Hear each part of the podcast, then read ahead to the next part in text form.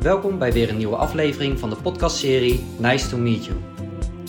Gianne zal het vandaag met ons hebben over het thema Goede Vrijdag 2020. Vader, vergeef.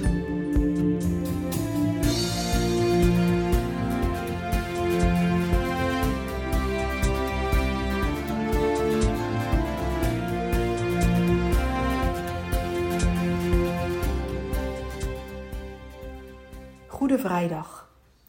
Op deze dag herdenken we dat Jezus voor ons stierf aan het kruis.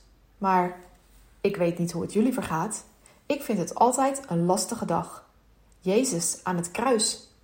Als kind kon ik mijn ogen bijna niet droog houden als de juf op school vertelde hoe de spijkers door de handen van mijn zaligmaker geslagen werden. Ik zag het voor me. Ik leed mee. Als de juf vertelde hoeveel dorst onze heiland had, hoe mensen hem bespotten zijn kleding die van hem was afgenomen, onderaan het kruis verloten. De vernedering, de duisternis, de verlatenheid, ja zelfs door God verlaten. Nee, liever denk ik aan Pasen. Daar juicht een toon, daar klinkt een stem. Ik hoor trompetten klinken. Een engel die de steen wegrolt, soldaten die op de vlucht slaan. En de vreugde van de vrouwen en discipelen als ze merken dat hun Heer is opgestaan leven in plaats van de dood. Ligt ons dat niet veel meer? Maar zonder Goede Vrijdag geen Pasen. En daarom wil ik jullie vandaag toch meenemen naar het kruis. Want daar hing onze zaligmaker. Daar leed hij. Niet omdat de Romeinen of Joodse leiders hem dat hebben aangedaan. Niet als onschuldig slachtoffer, gevalletje verkeerde tijd en verkeerde plaats. Nee, vrijwillig, bewust schuldig aan de zonden van alle mensen. Jouw zonden, mijn zonden, mijn kritische geest, mijn verkeerde gedachten. Al die momenten waarop ik zweeg terwijl ik juist over hem had moeten spreken. De woorden die uit mijn mond komen. De verkeerde keuzes die ik maak. Dat ik mijzelf zoveel belangrijker vind als hem. Daarom hing hij aan het kruis. Zoals het lied zegt: Zie hoe Jezus lijdt voor mij aan het kruis de dood nabij, die voor mij het oordeel draagt, hij die tot zonde wordt gemaakt. Wat een offer, hij voor mij. Wie wil worden zoals hij? Zoveel pijn, ongerechtigheid is op hem die voor mij strijdt. Maar ik? Ja, ik zou liever wegkijken als herinneren. Laten we een stukje van deze geschiedenis met elkaar lezen. Ik lees voor je Lucas 23, vers 33 en 34. Toen kwamen ze op de plaats, genaamd Hoofdschedelplaats, en kruisigden hem aldaar, en de kwaaddoeners, de een ter rechterzijde, de ander ter linkerzijde. En Jezus zeide: Vader, vergeef het hun, want ze weten niet wat zij doen. Of in gewone taal: Ze kwamen bij de plek die schedelplaats werd genoemd. Daar kruisigden ze Jezus. Ook de twee misdadigers werden gekruisigd, de een links en de ander rechts van hem. Jezus zei: Vader, vergeef het hun, want ze weten niet wat ze doen. Ik vind dit zo'n bijzonder stukje. Het zijn maar twee versen uit de Bijbel. Jezus die wordt gekruisigd. De gruwelijke details zal ik jullie besparen van wat dit inhoudt. Lucas, de arts die dit Bijbelboek schrijft, houdt het hier ook opvallend sober ook hij bespaart ons de details van deze marteling. Daar hangt hij. Naast hem twee moordenaars. één aan zijn linkerhand, één aan zijn rechterhand. En de eerste woorden die hij spreekt? Ja, die heeft Lucas wel opgeschreven. Vader, vergeef het hun. Vader, vergeef het hun, want zij weten niet wat zij doen. Vader, vergeef het mijn vijanden. Vergeef het die Romeinse soldaten met die hamer in hun hand. Vergeef het de Joodse leiders die mij overgeleverd hebben. Vergeef het Joodse volk wat voor Barabbas koos in plaats van voor mij. Vergeef het mijn discipelen, mijn vrienden, die mij in de steek gelaten hebben. Vergeef het Gerjonne, die met haar zonden mij de kruisdood injoeg. Vader, vergeef. Deze woorden van Jezus hebben een hele bijzondere betekenis gekregen bij een gebeurtenis in de Tweede Wereldoorlog. In de nacht van 14 november 1940 werd door 515 Duitse bommenwerpers een allesvernietigende luchtaanval op de Engelse stad Coventry uitgevoerd. Het gebeurde tijdens volle maan. Het doel van Hitler was om het moraal van de Engelsen om zeep te helpen en hun omvangrijke auto-industrie een flinke slag toe te brengen. Duizenden huizen en fabrieken lagen in puin. Er vielen 568 doden. 863 mensen raakten zwaar gewond.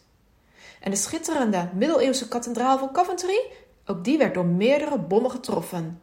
De kerk brandde helemaal af. Slechts de toren, een torenspits en de buitenmuur bleven staan. De volgende ochtend stond de toenmalige leider van de kathedraal, Dick Howard, midden in het nog nagloeiende puin. Op de grond zag hij twee verkoolde balken liggen, afkomstig uit het dak van de kathedraal. Ze lagen in de vorm van een kruis. Voor hem het teken dat Christus zelf in deze verwoestende nacht met de inwoners van de stad en met de kathedraal mee had geleden. Hij pakte een stukje krijt en schreef op wat eens de muren van de schitterende kathedraal waren: Vader, forgive. Vader, vergeef. In de geest van Christus wat zijn boodschap dan ook onmiddellijk: Vader, vergeef. Terwijl de meeste overlevenden van Coventry uit waren op wraak en vergelding, preekte deze Howard een boodschap van verzoening. Het viel de mensen op dat hij de woorden schreef die onze Heere aan het kruis uitgesproken had. Maar hij schreef niet de hele zin op. Hij schreef niet: Vader, vergeef hun, want ze weten niet wat ze doen. Hij schreef enkel de woorden: Vader, vergeef. Sommige mensen vroegen zich af waarom de rest van de zin ontbrak. Het antwoord was simpel: Wij hebben allemaal vergeving nodig. Niet alleen mensen die zo'n gruweldaad begaan hebben. Uit deze daad van Dick Howard is vervolgens een beweging van verzoening ontstaan. Toen de oorlog voorbij was, zijn jongeren uit Coventry naar Dresden in Duitsland gereisd. Een Duitse stad die ook zwaar getroffen was door bombardementen. Deze jongeren hebben zich daar met elkaar verzoend door elkaar te vergeven. En deze beweging van verzoening is vervolgens de hele wereld overgegaan en bestaat nog steeds. Deze verzoeningsbeweging heeft een eigen gebed, het zogenaamde Coventry-gebed. Wij leven nu niet in oorlog. Toch komt dat gebed ook dicht bij ons leven. Laten we ook voor onszelf, juist in de lijdenstijd en ook in tijden van crisis, dit gebed bidden. Bid je mee? Wat, zal je zeggen? Meebidden? Hé, hey, uh, ik heb toch niet die bommen? Ik heb toch niet die spijkers? Toch is dit gebed geheel in lijn met de eerste woorden die Jezus sprak aan het kruis. Hij had toch niet mijn zonde begaan, mijn venijnige woorden uitgesproken? Maar Jezus' woorden waren geen woorden van wraak of vergelding, maar van verzoening. Vader, vergeef het hun.